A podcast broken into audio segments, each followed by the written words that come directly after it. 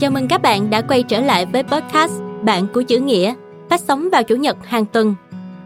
Trước khi bắt đầu đến với nội dung podcast, Ngọc sẽ đọc cho mọi người nghe một đoạn văn trích từ cuốn sách ngày hôm nay.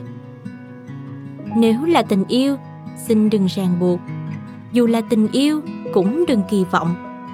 Hãy để tình yêu đó tự do, bởi tự do và thanh thản là hai yếu tố quan trọng để làm nên hạnh phúc chúng ta sẽ không muốn buộc mình vào một chiếc áo duy nhất dù đó là một chiếc áo đẹp trích đoạn trên được trích từ quyển sách Nếu biết trăm năm là hữu hạn của Phạm Lữ Ân với 44 tản văn sẽ là nơi bạn dễ dàng bắt gặp chính mình trong những câu chuyện để có thể soi chiếu hành trình mình đã, đang và sẽ tiếp tục bước đi để trưởng thành và hạnh phúc. Cùng lắng nghe và nhìn lại chặng đường của mình đã đi qua với Nếu biết trăm năm là hữu hạn của Phạm Lữ Ân nhé. Bạn có thể nghe trọn vẹn cuốn sách trên ứng dụng sách nói có bản quyền Phonos. Còn bây giờ, hãy cùng mình lắng nghe chương 1 nhé.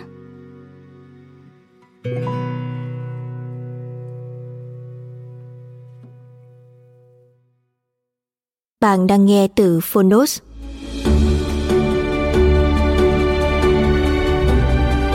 Nếu biết trăm năm là hữu hạn, Phạm Lữ Ân, Độc quyền tại Phonos Phương Nam Book.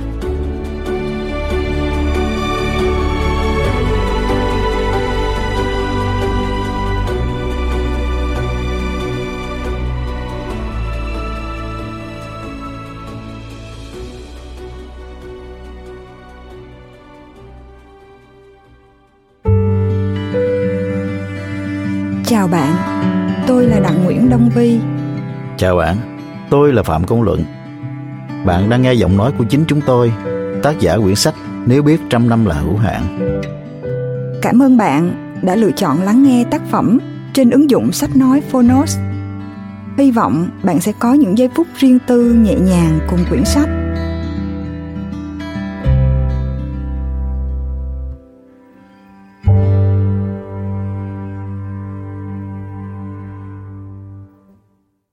Lời đề tặng Kính tặng ba mẹ vì đã luôn dạy chúng con sống chính trực và biết yêu thương. Tặng hai con Phạm Đăng Thuyên và Phạm Đăng Chương vì những tiếng cười và niềm hạnh phúc vô bờ mà các con mang đến cho ba mẹ mỗi ngày. Phạm Công Luận, Đặng Nguyễn Đông Vi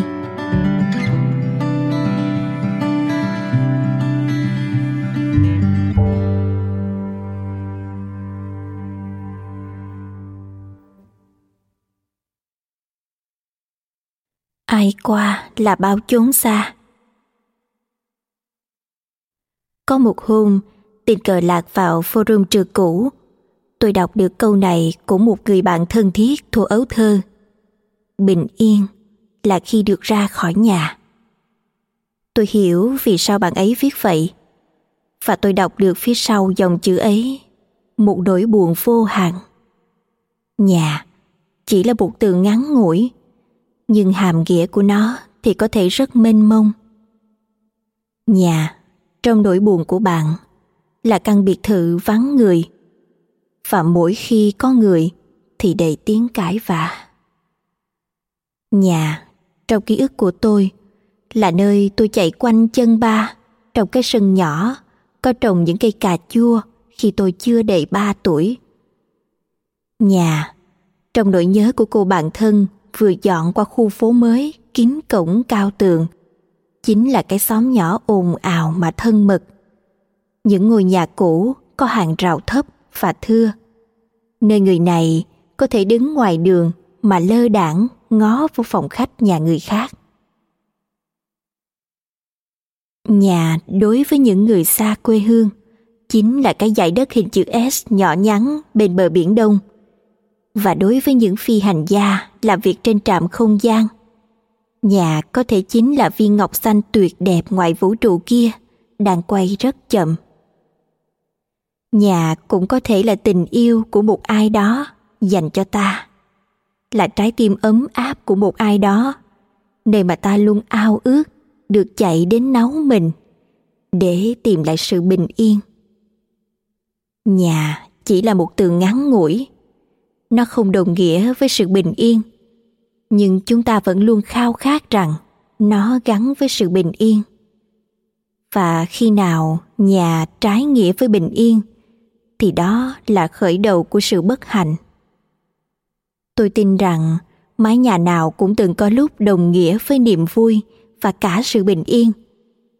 Nhưng bạn của tôi ơi, sự bình yên của nhà không phải là điều có sẵn nhà là phần cứng còn sự bình yên, hạnh phúc, niềm vui là phần mềm.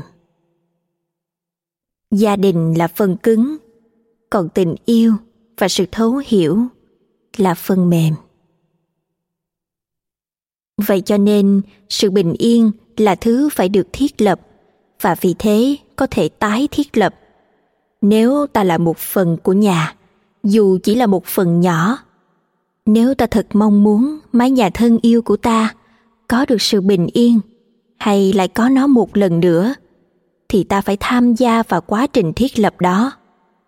Bằng một nụ cười xoa dịu, bằng một câu nói vị tha, bằng sự thương yêu, nhẫn nhịn, bằng trái tim sẵn sàng sẻ chia, bằng một cái nắm tay thấu hiểu, hay có thể bằng một giọt nước mắt dù thế nào cũng không phải bằng sự buông xuôi.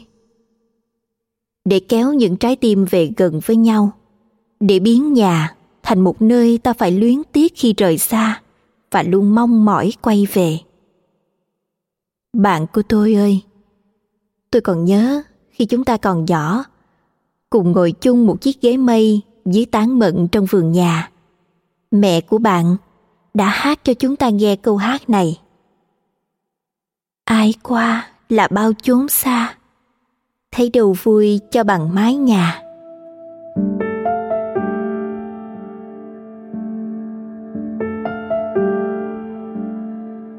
Tôi vẫn nhớ, cho đến bây giờ, vẫn nhớ bài hát ấy.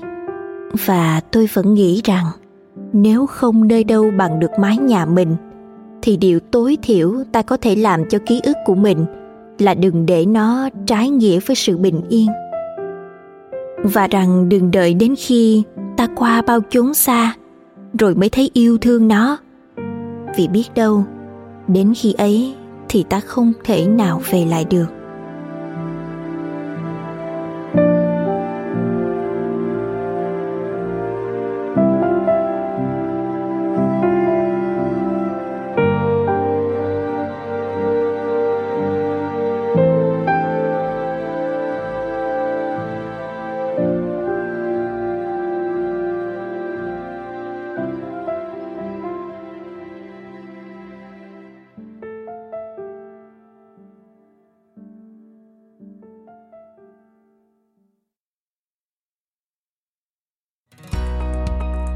Cảm ơn các bạn đã lắng nghe podcast Bạn của chữ nghĩa, một sản phẩm của Phonos.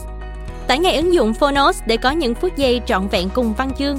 Hẹn gặp lại mọi người vào tuần sau nhé!